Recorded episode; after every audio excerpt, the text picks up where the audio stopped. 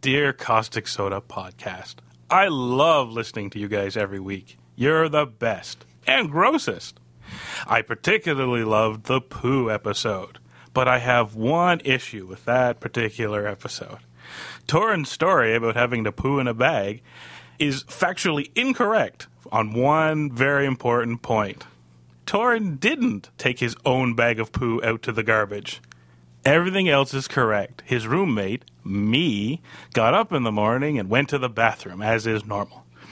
And I did then hop in the shower because Torin tended to wake up later. So I apologize retroactively for putting you in that position, namely squatting on the kitchen floor, pooing into a bag. But I take offense at the point that you say you packaged it all up and then took out the garbage yourself because you didn't. You threw it in the garbage and then you went back to your bedroom. And then I got out of the shower and went to work. And being a helpful roommate, said, I'll take the garbage out. It wasn't until two days later I found out what a toxic biohazard I was taking out to the garbage for you. So there. I'm never listening again. Love, Chris. I've got gorilla lice? But but we were just cuddling. I'm Kevin Leeson. Bomb party? Meh. Oh, rainbow bomb party? Sign me up! I'm Torin Atkinson. Find out how the British air disaster led to intrusive cameras in my junk. But not how you think. I'm Warren Banks. Be very, very careful with that bag of entrails. I'm Joe Foljam, and this is Caustic Soda. It's the Caustic Soda Podcast! Yay!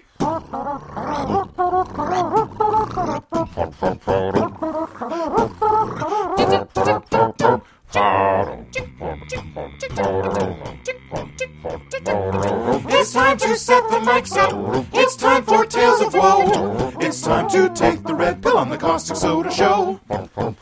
It's time to do our research, unless your name is Joe. It's time to load the wiki on the Caustic Soda Show. to introduce our guest star. That's what I'm here to do. So it makes me very hungry to introduce to you Warren Banks. Yay! But now let's get things started. Why don't you get things started? It's time to get things started on the informational, aberrational, strangulational, nauseational. Strap in for the Caustic Soda Show. Has everyone who's listening to this current episode heard our first follow-up episodes? Because if you haven't, You might want to go back and listen to follow ups part one. but it's not an, it's not necessary per se. It's kind of odd that you would start our follow ups episode with a follow up about our follow up episode. Uh, not odd at all, actually. It makes perfect sense. Well, I didn't mean odd as in wrong. I just meant odd It's- as in it's kind of odd. It's apropos. Okay, it's apropos and odd. It's appropriate. It's kind of like you. Odd, but apropos. Today on Caustic Soda, we are going to explore previous episodes, follow ups, uh, listener mail, and as our very special guest today, we have. Banks? Hi, everybody. I always Thanks thought- for inviting me. I always thought and it was I must say, Torin's impersonation of me was a little off. the reason Warren Banks is here as our special guest is because he has made more comments on, on primarily the website, right, Warren? Well, yeah, yeah. So yeah. let let this uh, be a lesson for all you listeners out there. If you respond to all of our episodes on, and, and live in the greater Vancouver area and Yeah. can get to the studio. you uh, you may be a future guest on Caustic Soda Podcast. and have seen Torn naked. Or at least changing. it. Well, uh, I've seen his feet. I've seen his feet feet unshorn. Unshorn. Aren't you going to ask Warren what his bona fides are? As uh, Torrens alluded to on several other podcasts, he has a rock band. I am in said rock band. I am Wait, Mm-hmm. the co-founder Warren of has a rock band. Yeah, a Cthulhu-esque rock band. I am uh, co-founder of said rock band. So we are the original Darkest of the Hillside Thickets. And we're playing at Cthulhu Palooza on February 18th Yes. in Vancouver, BC at the Rickshaw. So, what kind of follow ups do we have today? I Well, have no before we idea. get started, Torrin, I took the liberty in the caustic soda podcast tradition of uh, looking up the origin of the word follow. Okay. And I thought it was particularly uh, apropos because the- Apropod? yeah, Old English Pass. Fulgin. Fulgin. What? Yeah, yeah. Follow or accompany.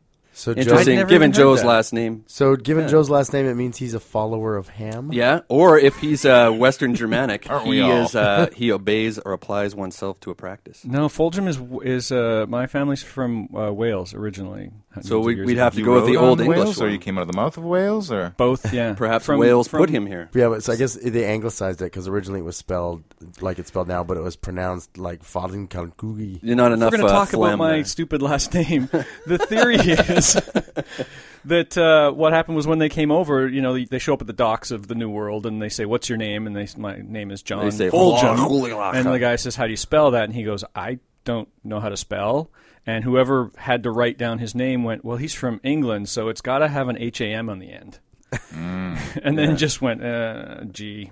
And that's how it worked. So you try to look Flauham. up the etymology of my last name, and nobody really knows what it is. They think it might be fulcrum? no, they think it might be like a bastardization of, of the French "fol jam," meaning bad leg or silly leg. Well, there's also a compound apparently, full gan, with a Hmm. sense of full going. Maybe they were asking him, uh, "How do you feel being here?" And he said, "Oh, full gan." And uh, oh, your name's full gan. But then, The then- grand and- old tradition. but then of again, right, when- making people's names based on how they feel at the Yeah, time. yeah, exactly. the first thing that comes out of your mouth when you hit the new world, that was your last name. yeah, Where uh, in the initial follow-ups episode, where did we end? What Actually, subject matter did we did we? end Before we on? get further, Uh oh. I would like I think to you may con- have over prepared. I, I may have. There's a phobia of being followed. of course, there is Torin, I, like, we never Torin never gets to guess. What do you think the fear Torin, of what do being you think followed that is? is? mantrachophobia. Stockophobia? Everywhere I looked, even in medical journals, they said it was paranoia. Oh. Uh, so we, we left off at space warfare, but since our last episode, I've compiled a few interesting facts on the stuff that we already covered in our last follow up episode. Oh no! I- Uh, So I we're wasn't doing. prepared hold for on, we're this. going to open up follow-ups part two with follow-ups on follow-ups. Yes. This is Yeah. meta. Are, will we ever catch up? No. no, we won't.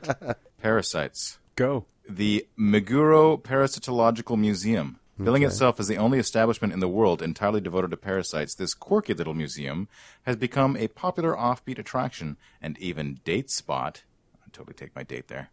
in the relatively quiet Meguro neighborhood of Japan's sprawling capital. The ground floor might seem harmless enough. Lights flash on oversized maps of Japan to show where different parasites are present, but go up the stairs and things take a more gruesome turn. They hold you down and put parasites in you. Photographs show the severely distended testicles of the unfortunate human host of a tropical bug. Nearby, a giant herpetological parasite pokes out of a bottled turtle's head. The museum has over 45,000 immersed and prepared parasite specimens in its collection. But the prize attraction Oh wow, prize attraction. is undoubtedly the world's longest tapeworm, all 8.8 meters of it. Woohoo! Accompanied by a rope the same length that you can play with to get a real feel for the dimensions. And of course, the gift shop sells a cheery range of parasite themed t shirts, key rings, and birthday cards. Road trip! And you know, you know how these get started. You know, you, you get yourself one parasite and put it on a shelf, and all of a sudden, that's all you get for Christmas is parasite themed gifts. And soon, you've got to open up a museum. My brother had the same problem with basset hounds. So that's ex- that's exciting parasite uh, news that I found off of uh, a website called atlasobscura.com, which is pretty cool. Okay. Weird, unusual places that you never heard of. I got these next two short items off of a website that lists uh, the top 10 cases of tampering. Uh-huh. And this would f- go under the poison heading. Okay. In 2002, a grocery store in Grand Rapids, Michigan, recalled 1,700 pounds of ground beef after 111 people fell ill with nicotine poisoning. Randy J. Bertram, an employee at the store, had mixed incestis- insecticide called Black Leaf 40 into the meat in an attempt to get his supervisor into trouble. Oh nice. The victims included about 40 children, a pregnant woman, and a 67 year old man with heart problems. I was about to posit the theory that uh, they accidentally butchered the infamous smoking cow Smoking cow. yeah, because it was nicotine poisoning. Oh, I see. Uh, Bertram was sentenced to nine years in prison and was ordered to pay twelve thousand dollars restitution. Uh, nobody died, but um, uh, they, they could have. You They think- could have. You know what? If could have died is going to be your criteria from here on in, this show is going downhill sharply. Well, let me tell you about a poisoning uh, tampering where some people did die. In 2003, in China's Hubei province, a woman named Chen Xiaomei poured rat poison into the rice served at her husband's funeral, motivated by motivated by a long-standing family feud. Oh, nice. Soon after consuming the rice, the guests began vomiting and shivering violently. One guest died approximately five minutes thereafter, with nine further guests dying either at the table or in transit to hospital. What? Ten deaths? Yeah, and 23 people were made sick. Oh my god. That is horrifying. Well, Chen had used the poison to punish her son and apparently did not intend any guests to die. Wow. Yeah. When you're giving people rat poison, you're sort of rolling the bones on that one. yeah, there's really no gray area with poison. yeah, it says poison right on the box, for God's sakes. Unless she's a toxicologist, I really can't see how she would go. Yeah, this is about right to make everyone sick. yeah, make everyone sick and not kill This will Yeah. teach anybody. them a lesson. In North America, we just like pee in it, you know, to get that Yeah. kind of because then you've got the mental haha. It's that's a true story. I worked in restaurants. I've seen the pee enter the food. Mm. Oh, Oh. Uh, do we want to talk about Boater's body parts found in Beast's belly from the Vancouver Sun recently? Body parts found in the belly of a nearly four meter long tiger shark caught in the Bahamas have been identified as belonging to a local boater who went missing more than two weeks ago. Authorities This were was able- when? This would be September 16th, 2010. Authorities were able to identify Judson Newton, a fishing boat employee, by his fingerprints, according to local newspaper The Tribune. So uh, the man was lost, and then on September 5th, an investment banker deep sea fishing about 60 kilometers south of New Providence caught a tiger shark and was reeling it in when a leg popped out of its mouth. The Tribune reported. Authorities say when the shark was cut open, a male right leg, two severed arms, and a torso in two sections were found inside. Do you think when the guy got back on shore, instead of putting the shark on that big hook to get his picture taken with it, he had the torso on the leg? No. I think they Look had. what I caught. I think they kept the leg Hang out of that the one on his mouth, and they wall. used that That's as a right. stand. Yeah. and the shark was off the pointed up from the That's leg. right. And he's, he's holding up a blowtorch to try and light the end of the leg for the shark as though it's like a big cigar. Yeah, gag photos, Facebook profile picture. Very similar to your current uh, Thickets costume, actually. Oh, yes, you're right. So we talked about on the cannibalism uh, cannibalism episode the Japanese guy whose name is Uh, Issei Sagawa.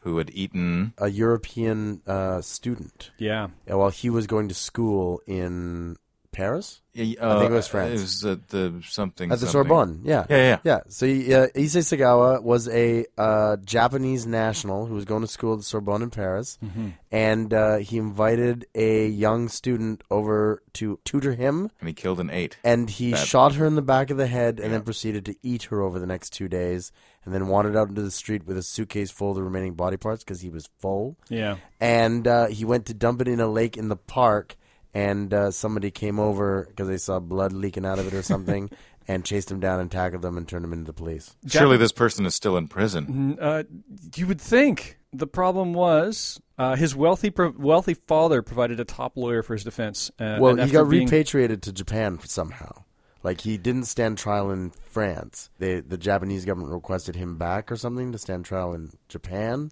His wealthy father provided a top lawyer for his defense, and after being held for two years without trial, the French judge found him obviously legally insane and unfit to stand trial and ordered Sagawa to be held indefinitely in a mental institution.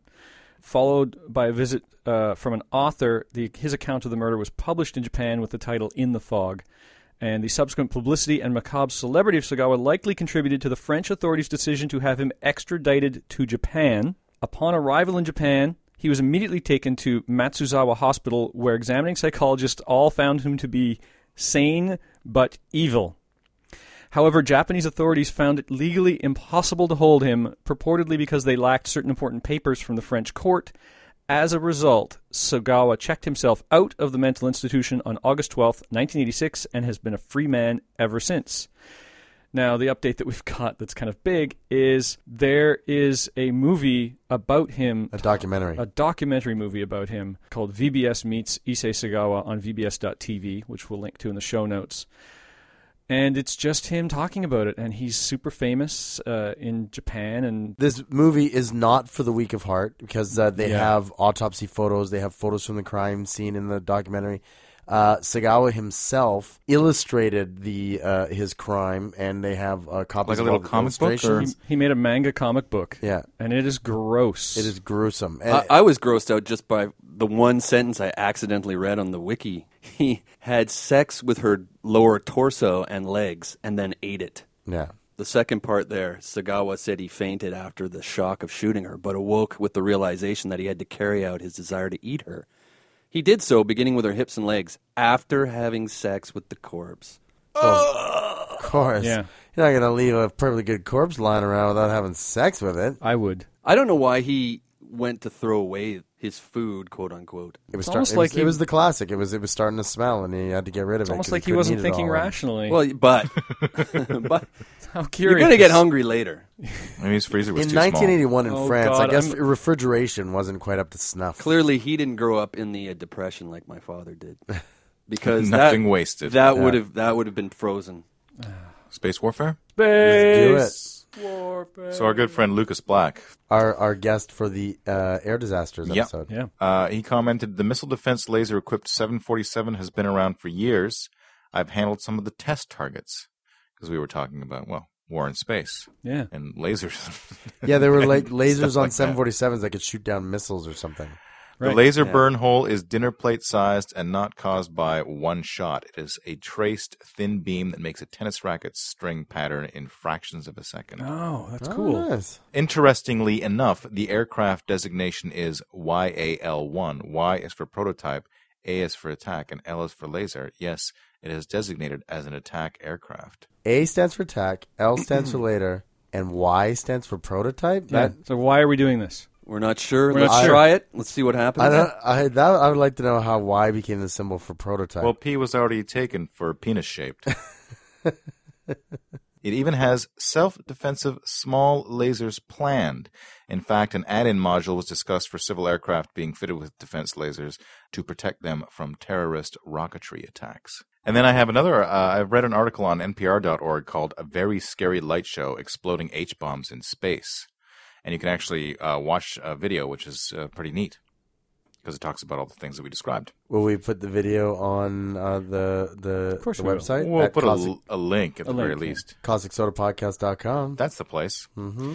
Uh, summer 1962, the U.S. blew up a hydrogen bomb in outer space, some 250 miles above the Pacific Ocean. It, wa- it was a weapons test, but one that created a man-made light show that has never been equaled, and hopefully never will.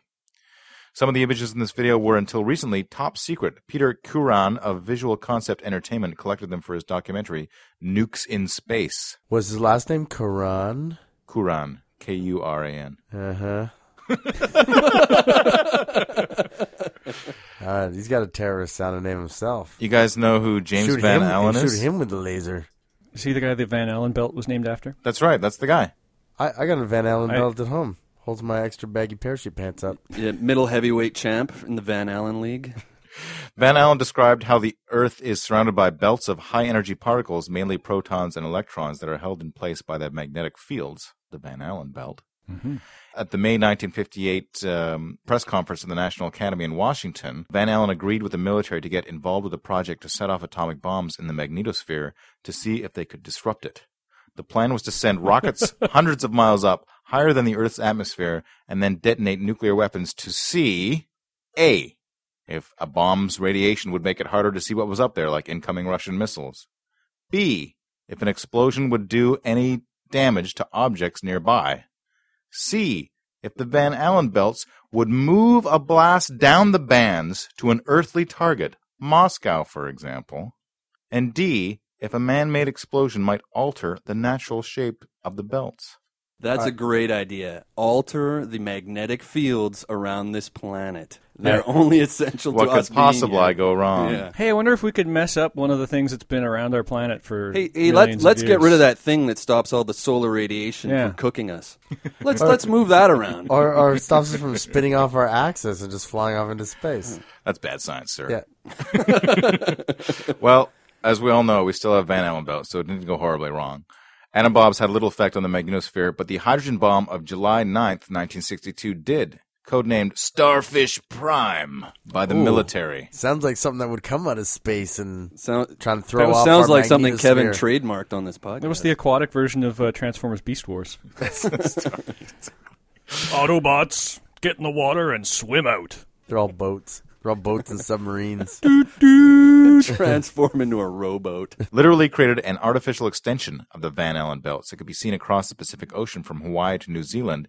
In Honolulu, the explosions were front page news. Quote, End blast tonight may be dazzling. Good view likely, said the Honolulu advertiser. Oh yeah, get out in the open air and watch the hydrogen bomb go off. Feel the magnetic f- fields rain down upon you. Don't wear anything metal. Hotels held what they called rainbow bomb parties on rooftops and verandas. Rainbow bomb parties? Like they weren't even making bones about the fact they didn't think it was. It was like I don't know what it was up there in the sky. They're like, oh, let's go watch the bombs go off. I was at a rainbow bomb party. It was uh, San Francisco in the late 70s. Yeah, yeah, we got Something to bombed. behold. When the bomb burst, people told of blackouts and strange electrical malfunctions like garage doors opening and closing on their own. Sort of like when you turn on your microwave and your uh, cordless phone These are- kind of These are just like the guys who, when they were doing like the first sets of bomb tests out on those test ranges, and they would just stand out there with sunglasses on, right? Yeah. like the Yeah, five the five hundred. Uh, In theory, meters we away. could ignite the atmosphere. In theory. Well, if we don't do it, how will we ever learn? Yeah. Well, I, I also have some space warfare follow up. The U.S. military put up a unmanned space drone for the sole purposes of militarizing outer space. Hmm. We talked about that. It just actually. landed. yeah, not so secret landing. The the news was all over the internet. Yeah, yeah. Where was that? Uh, well, it landed in the states somewhere. Hmm. It's top secret, man. I Oh, don't- yeah. I don't know much about it, but I, I We can't I, talk about it on the podcast. I brought okay. a few links to black give to you guys bags if put you over want. our head and taken away. I, I did do a lot of reading on space warfare when I was working on the Spaceship Zero role playing game, Hmm. which uh, Torin and I co-authored. Mm, mm-hmm. with some Published by others. Green Ronin. Uh, my favorite was the particle beam weapon, which sounds like a Star Trek thing, and, and maybe this is where they got it from. But the essential principle behind it is that it fires a beam of subatomic particles near the speed of light at a target. And the whole principle of how it is destructive is, is that it, the subatomic energy hits the molecules of the material and then scatters them like billiard balls. Now, when molecules start moving faster and get agitated, they heat up. So if you heat them up really fast, kablooey, So you get hit with a beam like that and you explode, basically? essentially it would blow things up. Swords. Or Schwartz. What do banks have to say about swords? Well, you guys were questioning the difference. I think it was probably Kevin actually. We're questioning the difference between a dagger and a sword. Which is? Well, I can read you the exact. Please the do. quote- In your bank's voice. The difference between a dagger and a sword is primarily size and use. There are no set measurements where a dagger becomes a sword and vice versa. A dagger is typically smaller than a sword, though this may not always have been the case. Daggers have decreased in size over the ages. When compared to a short sword, an older dagger may have been comparable in size. Also, a dagger is used primarily as a thrusting weapon, whereas a sword is primarily used as a slashing weapon. A dagger is also typically thought of as a secondary weapon in battle, whereas a sword is considered primary. Well, Spooky Paradigm, one of our commenters, pointed out that there was a new world sword, the Makuahitl. Ah, there was. A, we were talking about whether or not there were any swords in North America. Yeah, it was a cricket bat ranging from one to two meters in length with the narrow, long edges lined semi continuously with obsidian blades. Oh yeah. Okay, I've seen something like this on uh, uh, Deadliest Warrior. The blades, yeah, the blades would have been sharper than steel, hence the occasional use of obsidian blades in some eye and other surgery, but far more brittle. This would be a slashing sword and could not be used for stabbing. Spanish chronicles tell of the use of the macuajitl.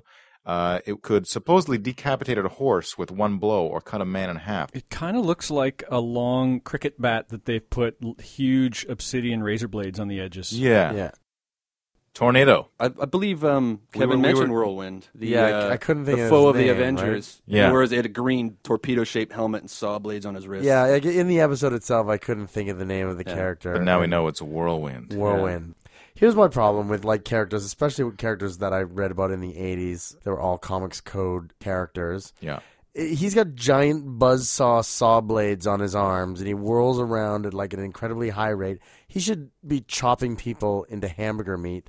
And I don't remember seeing any of that. Well, in so any should have comic Wolverine books. in the 80s, but he never did. They did- Exactly. Oh, that, I think when Precisely. did the limited series come out? Because he sliced people up in Japan pretty. good. Yeah, ninjas though. I mean, ninjas are kind of asking for it, right? they don't count as. They're like robots. They Yeah, don't count as people. and, uh, Well, when you sign up to be a ninja, But al- that's although- part of it. During the Phoenix Saga, during the Phoenix Saga, Wolverine kills one of the uh, White King of the Hellfire Club. okay.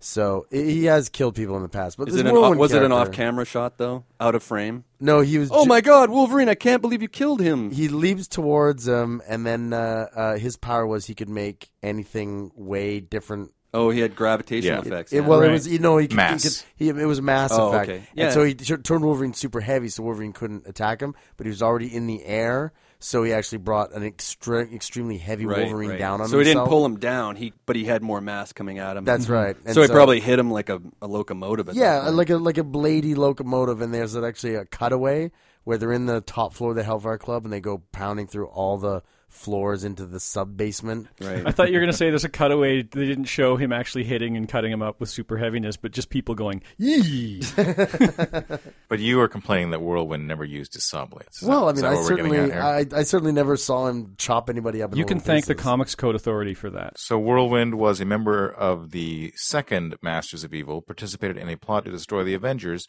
and also shows signs of an obsession with the Wasp as he forces prostitutes to dress her uh, in her past costumes and then assaults them. Oh, well, that's kind of creepy and weird. No, it's Whirlwind. that must have come later on I in his certainly story. don't remember. I certainly don't remember that storyline. You think you're a supervillain? You got better things to do than uh, torment Or do you? prostitutes. Or do you? Right? Like I you guess knock up a not. bank, Yeah. you get Not a if you're couple of Whirlwind. hundred thousand. What do you got? Well, hey, I can cut up this guy, or I can, you know, that gets a little Or I can, fast. I can not cut up this guy. He had to actually probably work extra hard to not cut any of the heroes with these giant whirling saw blades. well, on that his that's arms. what differentiated him from the other whirlwind-powered villains. Yeah. Oh yeah, yeah. You can cut him up, sure, but can you not cut him up? yeah, Whirlwind rules. I could bump into him while spinning really fast. Be kind of annoying. Might get a little bit of rug burn. Bring me a whore. Ow. Bring me a whore. Put these wings oh, on. that's going to turn into a blister. My dad used to give me Oh, Indian I bet you burns. Whirlwind's Indian burns were awesome. Man, his little brother must be like, dude, I wonder what he did. as no a- purple nurples. I bet he could mix paint pretty good too. These are like those paint cans. It's like when I was younger, I was thinking how great a hockey goalie Spider Man would be. Because he could use his spidey sense to know exactly where to be to like stop the puck. No, right? no, no. The Oh, yeah, Spidey or sense just would tell so you, no, fast no, and no. agile. The Spidey sense would, would tell you to get out of the way of the puck. You'd be the worst goalie ever. Psychotherapy? Therapy. What do you got for psychotherapy? Well- psycho- I have been touched by the An angel? podcast, the angel of psychotherapy slash caustic soda, because I, on my wacky field trip through Vermont, went to the museum that honored Phineas Gage. I don't know if you remember Phineas Gage being mentioned in the episode, but he's the gentleman who had a rod blasted through his head in a railroad accident. yeah. So the reason why I Ah. he re- totally has an old timey name too. Yeah. Railway and Phineas go together like peanut Yeah. butter and jam. He didn't have an old timey mustache, but I, I think that got blasted off during the accident. Otherwise, it, before he had this huge handlebar. He missed the mustache far more than that piece of his brain, too.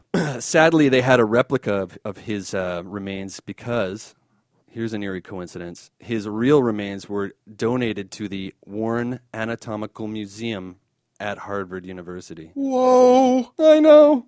Road trip. He considered the iron bar his friend. Ooh, there's And the it was, a, it psychotherapy was a part. constant companion throughout his life. He took it wherever he went. Because I was about to say this, this, My lucky the the Phineas Gage- skull piercing rod. Yeah. th- This is less a psychotherapy and more just like a, a mangling story. But th- this he's how he uh, he considered it his personal friend. Maybe there is a psycho element to it. will hug it and squeeze it and call it George. Uh, and then I had a couple other. Dr. Rob asked what Nash did from A Beautiful Mind.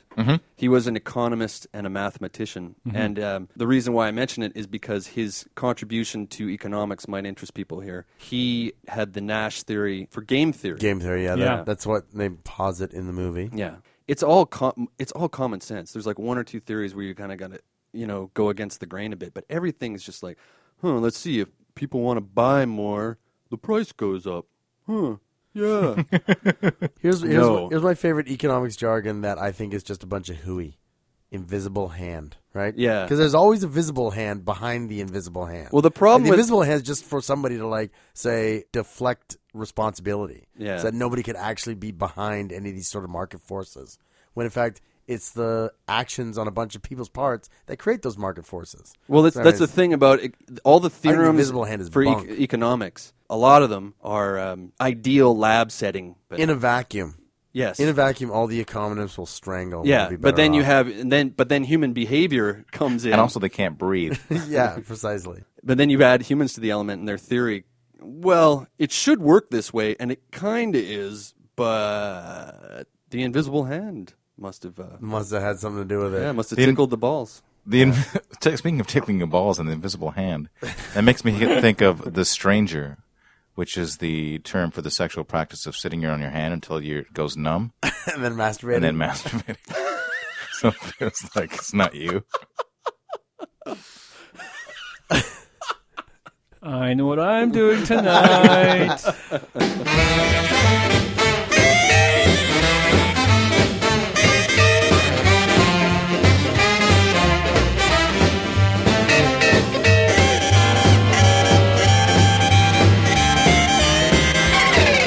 One night Farmer Brown was taking a hand. He locked up the barnyard with the greatest of care. Out in the hen house up the stud, when he hollered, "Who's that?" This is what he heard: "There ain't nobody here but us chickens. There ain't nobody here at all. So quiet yourself and stop that fuss. There ain't nobody here but us. We chickens trying to sleep, and you bust in and hobble, hobble, hobble, hobble with your chin. There ain't nobody here but us chickens. There ain't nobody here at all. You're stomping around and shaking the ground. You're kicking up an awful fuss. We chickens trying to sleep, and you bust in and hobble, hobble, hobble, hobble. It's a sin. Tomorrow is a busy day. We got things to do. We got eggs to lay. We got ground to dig and worms to scratch. Takes a lot of setting, getting chicks to hatch. There ain't nobody here but us chickens. There ain't nobody here at all. So quiet yourself and stop that fuss. There ain't nobody here but us. Kindly point that gun the other way and hobble, hobble, hobble off and hit the head.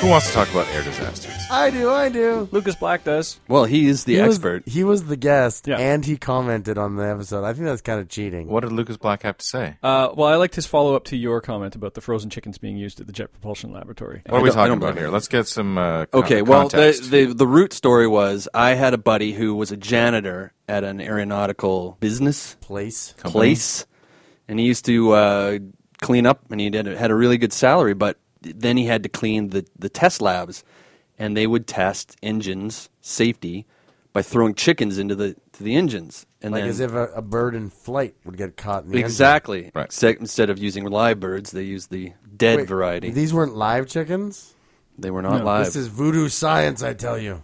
yeah, they can't. Actually, with a live they can chicken would be only. voodoo they can science, only. wouldn't I was going to say My theory they can is only that they approximate. Don't, my theory is they don't care about the effect on the chicken, so it doesn't matter if it's alive or dead. They You know only what? care about the Think of effect how on much the more engine. satisfying it would be when you throw it in the engine and it goes, "Bagog!" Could add that in artificially. there must be an app for jet engines, right? Tilt your iPhone to have the chicken to pull back on the catapult, and then tilt forward to have it thrown. Yeah. yeah, and you shake it. It's it's Yeah. the new game for people who hate Angry Birds. This is uh, All you do is fling them into jet engines. that's right. and make artwork out of the blood spatter. yeah, yeah. Pollock's pigeons.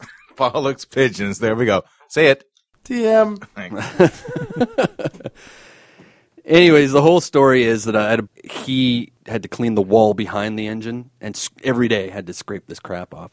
And he said it just got so bad he couldn't take it anymore, and he quit. And this was a good, high-paying job, but he just couldn't hack it. He quit over chicken guts. Well, I think by the time he got to it, there was a number of remains on the wall, and it Chicken had been there for a puree. while, as I hear it. So it was crusted on. So it wasn't just a matter of taking a hose, Hmm. cleaning it off. He had Yeah. to get in there with so some after, elbow so grease. basically after like a week of testing, and he's just scrubbing toilets or whatever, and they bring him in and they're well, now your Well, I next mean- task is to clean up this room, and he's like, "N- no, I quit. I mean, Is that the scientific, situation? scientific labs are generally pretty clean Yeah. Hmm. because you don't want to have any outside factors messing up your experiments. So, as a janitor making a nice salary, pretty cushy job. You know, I replaced the toilet paper easy. I spray everything with this giant bottle of sanitizer. Yeah, this was not Jet Propulsion Lab. This is not what I signed up for. I'm out of here. It'd be awesome though if he like threw his mop down. I quit. he hits one live chicken. Well, on that note, so that's the that's the lead up to Lucas Black's follow up. He said, in fact, when a new high speed train was being developed, the designers asked for some info from the aviation testers as to how to launch the chickens. Test after test, and the train designers just smashed windshield after thicker windshield. They went back to the aviation designers and asked what they were doing wrong. The aviation guys went to see the test and just gave one comment defrost the chicken. That is pretty awesome. Na na na na na. I'm a little parched. I'm going to open up a new caustic soda.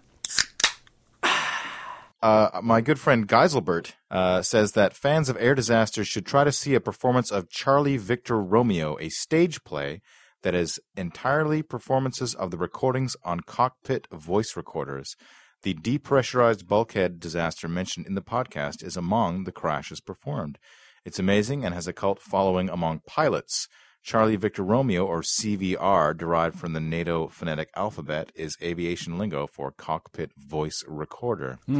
The play begins with a flight attendant demonstrating the safety equipment and reminding the audience to fasten their seatbelts and turn off cell phones.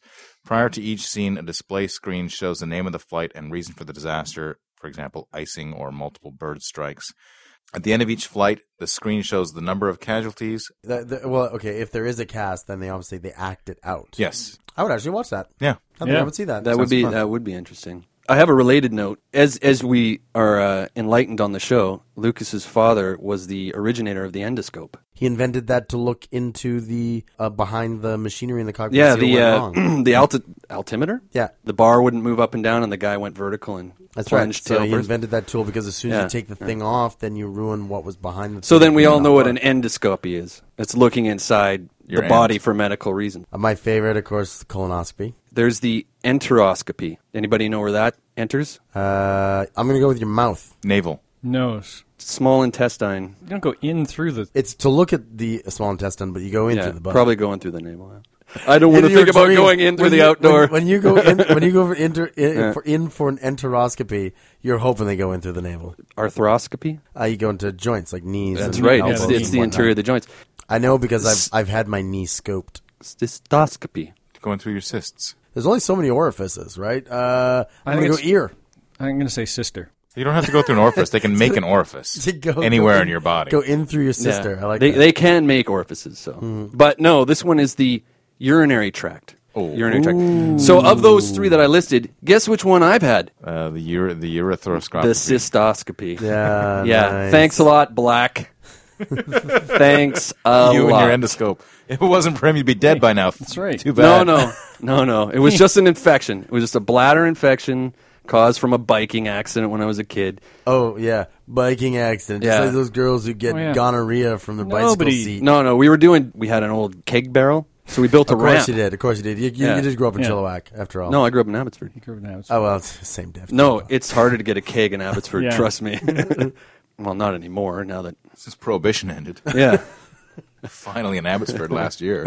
yeah. We set up a keg barrel sideways, and we s- built a, a homemade ramp out of, course a couple you did. old fence Oh, yeah. planks. Yeah. Yeah. So I'm like, makes perfect sense. and we live on the hill. So I got at the top of the hill, Oh, pedaling my little bike. Your Jump. bike made that noise. That's Uh, amazing. it did. well, I made- had. Uh, he had a made the mole. noise. He made it no, while he no, was no, no. I had. Um, biking. I had cards in the spokes. Mm. So as I come down, Like Liu. I hit the ramp. I clear the barrel, but I start. The bike is a little front heavy and starts to nose down as I Yeah. come down the other Of end of the course, jump. as, as gravity will do. yeah, and so then my feet came off the pedals, Oh, no. came down hard on the crossbar. Boom! Right on the taint. Damaged the urinary tract. In the immortal words of Johnny B. Good, broke my dick, coach. had to go see the uh, urologist. Got a cyst- cystoscopy. Tentacles Da-da-da-da-da-da. in the news. Hacker arrested for octopus virus. A hardened computer hacker has been arrested for writing a computer virus that systematically destroys all the files on victims' PCs and replaces them with homemade manga images of squid, octopus, and sea urchins. Masato Nakasuji of Osaka Prefecture said, I wanted to see how much my computer programming skills had improved since the last time I was arrested. Specialist police officers handling high tech crime said Nakatsuchi is suspected of writing the it- Ikatako squid octopus virus, which was distributed disguised as a file for anime songs. If the virus is left unchecked, all files on the computer's hard disk become infected. When a user tries to open a file, all the individual can access is a manga image of a marine invertebrate. My only problem with that story is they use the word hardened to describe a hacker. Maybe the guy does a lot of crunches. This is the. I, I think it's more likely that he has a crust over top of him, from sitting still in one spot. This- What- what do you the- do for a the- living? The Cheeto oil on his fingers have hardened. well, you, you know, you know how they say when uh, when you send somebody to jail, they come out an even more hardened criminal than when they went in. I mean, this is obviously proves the case. He went in a computer nerd and came out an even bigger computer nerd. Harder, computer nerd. That's Went to right. hacker prison where all Yeah. the hackers learn more. Than Yeah. hackers you check out his ink. They That's become right. more elite. He's got uh, he's got his prison tats. That's right. He's got his It's all Russian. binary. He Yeah. got into the Russian mob, and now he's got his eight-pointed star. He's got on his he's- chest. He's got DOS on one set of knuckles and Linux on the other. He's got Fortran on it. Yeah, yeah, that's right. We were asking about squid ink, and Matt K has resolved the issue. In terms of cephalopod ink being used as actual ink, I thought you guys might be interested to know that the Spanish word for cuttlefish is sepia. That was in Oh, sepia wow. toned. But or, modern or use sepia for, ink. but modern use for cephalopod ink is generally limited to cooking, where it is used as a food coloring, for example, in pasta and sauces. Oh, I think I Oh, knew that. I okay. think I saw some of that at the TNT actually. And recent studies have shown that Hmm. cephalopod ink is toxic to some cells, including tumor cells. so Hmm. Oh, that's promising. Save the squid. Save the squid, defeat cancer. And from July 2010, Mahmoud Ahmadinejad, the Iranian leader, says Paul the Octopus, who currently who correctly predicted the outcome of World Games, is a symbol World Cup games. is a symbol of all that is wrong with the Western world. He claims that the octopus is a symbol of decadence and decay among his enemies. Paul the octopus, who lives at the Oberhausen Sea Life Center in Germany, won the hearts of the Spanish by predicting their World Cup victory. He Became an international star after predicting the outcome of all seven German World Cup matches accurately. However, the Iranian president accused the octopus of spreading Western propaganda and superstition. Those who believe in this type of thing cannot be the leaders of the global nations that aspire, like Iran, to human perfection, basing themselves in the love of all sacred values. It's funny. Arab accent is terrible. Uh, I wasn't really trying to do I anything. kind of agree with him. I don't think anybody who believes that an octopus can predict the outcome of a soccer game should be leading a country. You know what I think? I, I think Ah- Ahmadinejad. I think it's one of those. Uh, Methinks he protesteth too much. He Oh. wished he had his own soothsayer squid. right. He's got a little octopus Hey, in me. oh- Yeah, little octopus envy. Absolutely. Yeah, that's right. Jealous much, Amanda Hud? Billions mm-hmm. of Uh, dollars of oil money are going into octopus psychic research in Iran right now. yeah. And the Germans just got one out of just luck. Uh, buried alive. Uh, but uh, yes, on August 9th, I wrote, I'm not sure how you guys missed this one, but how about the film Buried Alive with Jennifer Jason Lee? Also, I recall the story from earlier in the year about a Turkish girl getting buried alive. Oh. She had been looking at boys, so her father buried her, and they figured she was alive because when they exhumed her, she had dirt in her lungs. This was 16 year old Medine Memi, slumped in a sitting position with her hands tied, found in an earthen grave, with large amounts of soil in her lungs and stomach. Ah, honor killings. Yeah, is it better that your daughter be a slut or be dead? well, I don't know dead. if looking constitutes slutty behavior. Well, you know, But- guilty mind e- equals guilty actions. I Obviously. guess so. Just to propagate the Turkish species, they have to kind of get it on every once in a while. But only within the strictures and confines of the proper religious authorities. Mm-hmm. More than 200 women a year in Turkey are killed by family members. Community workers say the figures are likely higher as many go unreported. In the Kurdish region, the practice of honor killing has become a well known ritual that is chilling in its precision. When a young woman is suspected of dishonoring the family by wearing tight clothes, having unauthorized contact with young men, or falling victim to rape, Falling victim to rape. a family council is called and a family member appointed as an executioner. That makes me really angry. Yeah. I can understand, like, I, I don't agree with, but I can understand a father being overly protective and being like, why would you wear tight clothing? Don't touch that boy, you know, whatever, and carrying it up to that crazy extreme of killing her for that. But falling victim to rape, it's like saying you're going to kill her because she dishonored you because she tripped. So the police went to her home after a neighbor reported that Medine had not been seen for a month. They found her body in a hole, newly covered with concrete. Uh, a local organization that campaigns against honor killings said Memi, one of 10 children, had gone three times to the police to complain that she was being beaten, but was sent back to her family each time. In In the past, families often chose their youngest males as the killers of erring girls quote unquote. because courts would give lenient sentences, but after the 2005 reform, a new practice of forced suicide sprang up. According to media reports, victims will be locked in their rooms for days with rat poison, a pistol, or rope, and ordered to spare their families the legal retribution of killing themselves. oh my god, I want to torch this entire country. There's enough No, good like- ones there because yeah. they, they passed really strict laws. And they right? brought Like- us Turkish delight. And You they gotta brought us give them Turkish that. delight. You gotta give them I, uh, the Turkish delight. Damn, it, I do Honor love the killings on Turkish one delight. side, big Turkish Turks on the delight. other. Oh, the scales of justice weigh heavily on my shoulders. I do love a big Turk. That's what I heard about you. So, on that light note, Well, Joel has an interesting comment. I Who's thought Joel? something the escape from a coffin process overlooks is this: it is rare, at least in American, for a coffin, wooden or otherwise, to be placed directly into the ground. Generally, the coffin itself is placed within a concrete container, sometimes called a vault, before the entire thing is covered in dirt. My understanding, this is in part to prevent the terrible embalming chemicals from le- leaking into the surrounding soil over time.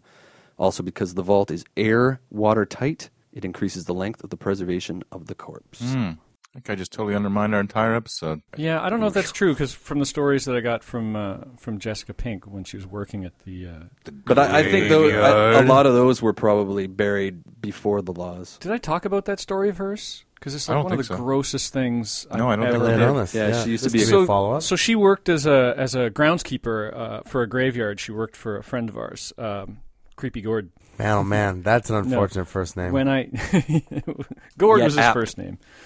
oh no, Um, that's what I was talking about. Horrible, horrible. so first name. generally, what happened was you know she Reminds would me of ride getting the charged by a bull. ride the lawnmower if a fence got wrecked or graffitied they'd repaint it or fix it and repaint it that kind of thing you know keep the bushes trimmed and all that kind of stuff but the graveyard was uh, right up against a mountain so a lot of soil settled quite a bit so a lot of the coffins would end up moving from where their where their grave markers were because underground it moved a little more or a Oh, little less or tectonic something like plates. that yeah Oh, nice. so in order to bury new people, they very often had to dig it up early with a, to make sure there was nothing there, and if there was, they would have to do a bigger dig, pull the old bodies out, and reposition them somewhere else. And she tells this one story about her, and I think it was her and Gordon, one other guy. Uh, we called them the night shift. when the guy that they were Ghouls, pulling if up you will. got buried, they had a plastic bag containing his entrails, which I Oh, guess they do because they pull it think you out. did right? tell Yeah, the story. yeah. so he's uh, beside the body or n- uh, next to the body or something. There's a, this plastic bag with the entrails, and they've so it's all rotted and all that kind of stuff. But the plastic bag is there, so they're handing up the like he's the guy's picking it up by hand. This thick, thick, thick plastic bag full of I don't know eighty year old human guts, Guts. and he's handing it up to uh, Gord and Jess up standing out of the grave, and I guess there's a root sticking out of the ground, and as they pull it up the bag tears open and 80 year old Liquefied. liquefied human inside Viscera. comes pouring out Yes. all over this guy gets on jess gets on gord they all start vomiting the guy is unfortunately stuck in a six foot grave filled with human entrails now with his two coworkers vomiting on his Yeah. head. Uh, I've heard this story, and I had another friend who worked at a graveyard and Awesome. exhuming. He had to exhume bodies for two RCMP investigations. They they had a backhoe for theirs, and Mm-hmm. he said in one the backhoe split the coffin and tore the basically tore the corpse into Oh. Right. bits. Stuff went everywhere, and one of the guys started puking, but it, nothing hit anybody in that Yeah. story. But Hardly easily counts topped as was a the one story. where the bag of can you ever innards- mentally wash that off your body like 50 years later They were all in the very It'll like be just extremely like- hot You'll shower be in the for retirement home It'll be- scrubbing What about self surgery? I can safely say that this particular episode has revolted more caustic soda listeners than any other. That I, I read a lot of comments that people were like, oh, "I had to pull over." That only makes it even more I precious think in my I think heart. if there's a gold standard for caustic soda podcasts, I think self surgery is the bar. Oh, I got something for apes. Gorilla lice. gorilla lice. What exactly went on between gorillas and early humans? No one knows for sure, but scientists say one thing at least seems certain.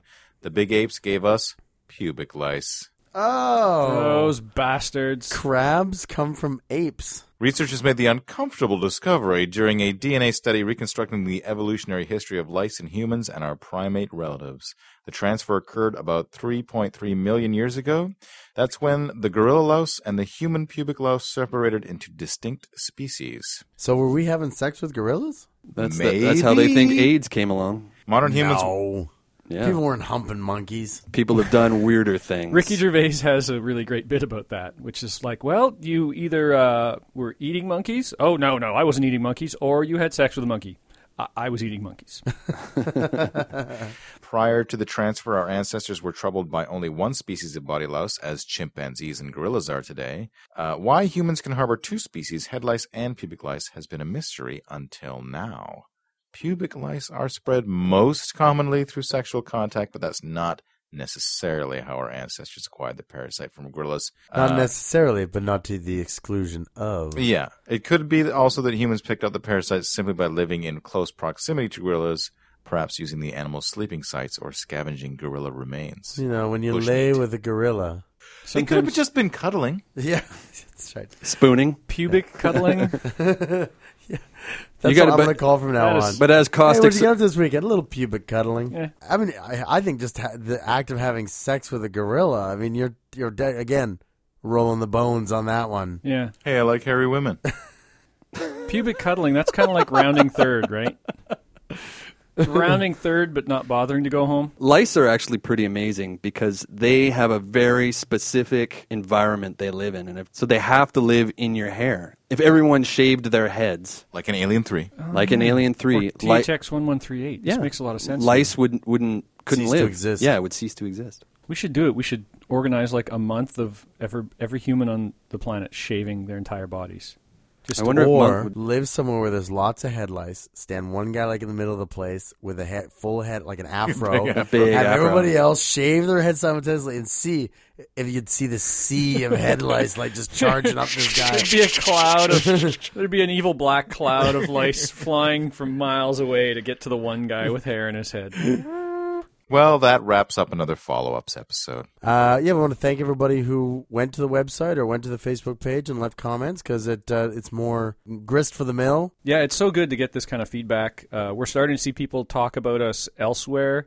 There's a really great thread on the Skeptics Guide to the Universe fan forums where they're talking very uh, nicely about us. Which Yeah, is I- so cool. I want to definitely throw out a shout out to the skeptics guys who put that page up, that thread up, and everybody who commented on it because it made you feel warm and fuzzy inside. Yeah, we've said this before, but and we're not used to feeling warm and fuzzy. no. Well, I mean, Torrin's face is, but other than that, and please do it some more. It's so like, that's that's the number one thing we can ask of you is tell your friends about the podcast, share them, share it with them, tell them that they should listen in. I'd just like to say thanks for letting me come on and uh, nitpick you guys for an hour or so. Well, all I have to say to you is It's a hey, hey, daddy, what you say? It's easy picking, there ain't nobody here but us chicken.